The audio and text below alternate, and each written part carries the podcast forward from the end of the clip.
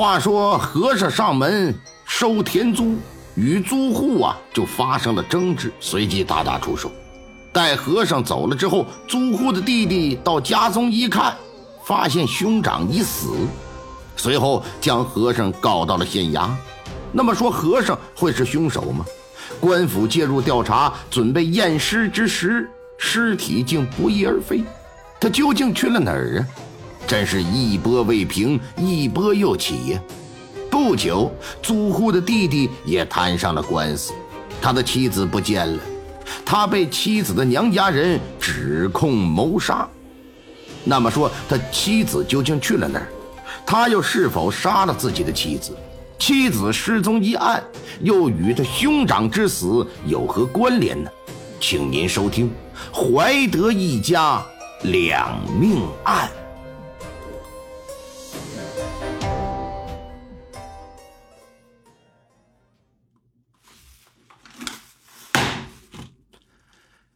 三尺龙泉万卷书，上天生我亦何如？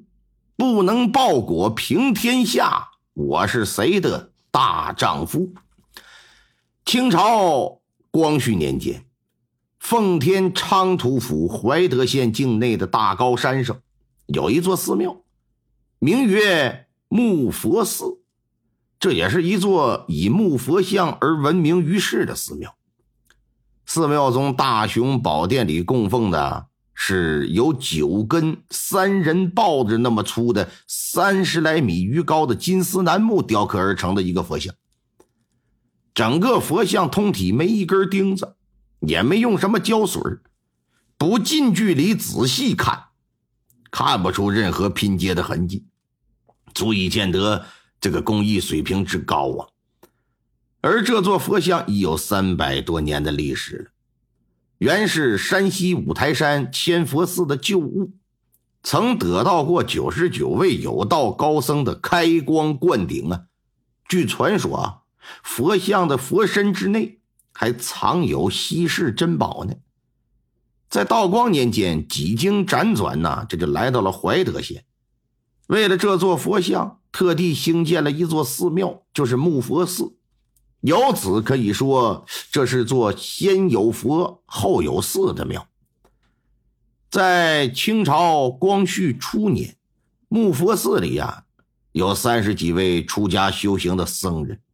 这出家人呐，虽然不问红尘俗事，可是也得吃也得喝呀。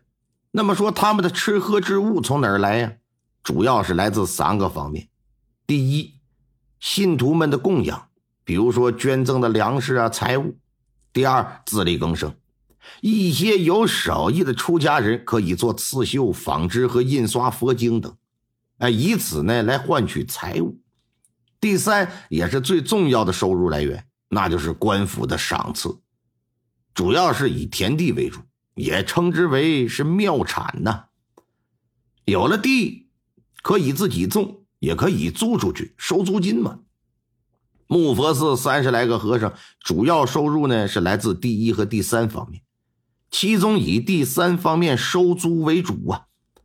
他们有不少田地，除了少量的用来种菜之外，其他的都租给山下的村民。然后每年到了秋天的时候，根据租种地多少来取定粮食来作为租金。话说光绪四年的九月末。大佛寺的方丈派寺中的和尚妙兴下山去收地租。妙兴啊，三十出头的年纪，身高体壮，吉林长春府人士，以打铁为生的。之前，后来呢，因为琐事和人发生了争执，把对方打成重伤之后，逃到奉天，最终在这木佛寺里出了家。如今呢，已近十年光景。妙兴这一天下午下的山，到了新庄村按照册子上所记载的名讳，一家一家的走，通知他们准备好粮食啊。这两天啊，我会下来收租。不过催租的过程啊，不是挺顺利，因为今年夏天雨水大旱啊，雨水太少，导致家家户户的收成不是很高，还要再交粮食，那对于有些人家来说，那就挺困难。但妙兴可不管那套，他觉得你村民种了我寺庙里的地，我来收粮食，天经地义。你收成好坏，你跟我有什么关系？今天呢，他一共要通知八户人家，走完了七家，就来到第八户人家面前了。一看这门呢，还虚掩着的。穆成森，穆施主在家吗？在院子里的小板凳上啊，坐着一个二十六七岁、中等身材、身材偏瘦的男子，他就是穆成森。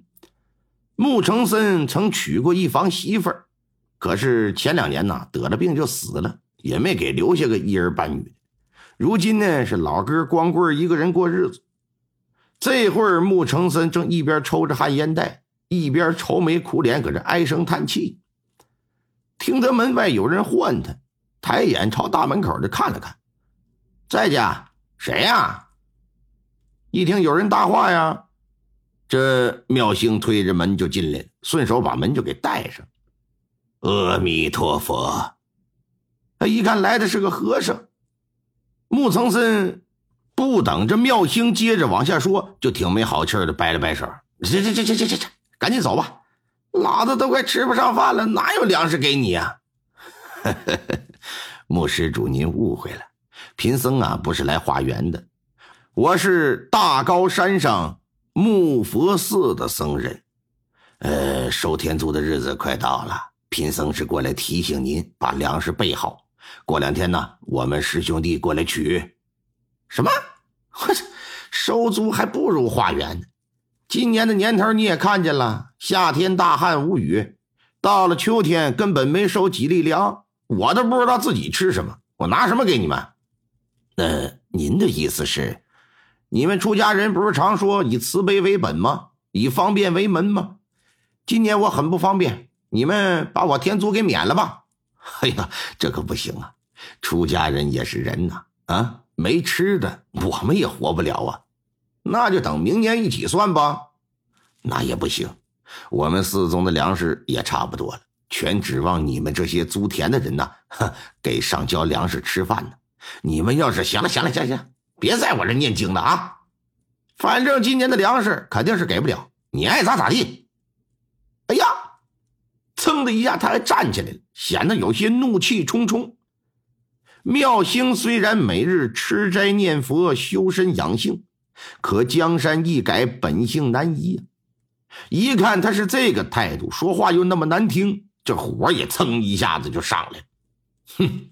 你们种了我们寺庙里的地，你就得给我们粮食，这是天经地义呀。田地长不出粮食，那是你的问题，跟我们寺庙有什么关系啊？原本看你困难，还打算给你减免个三斤两斤的，但你现在要是这样，哼，少一粒米都不行。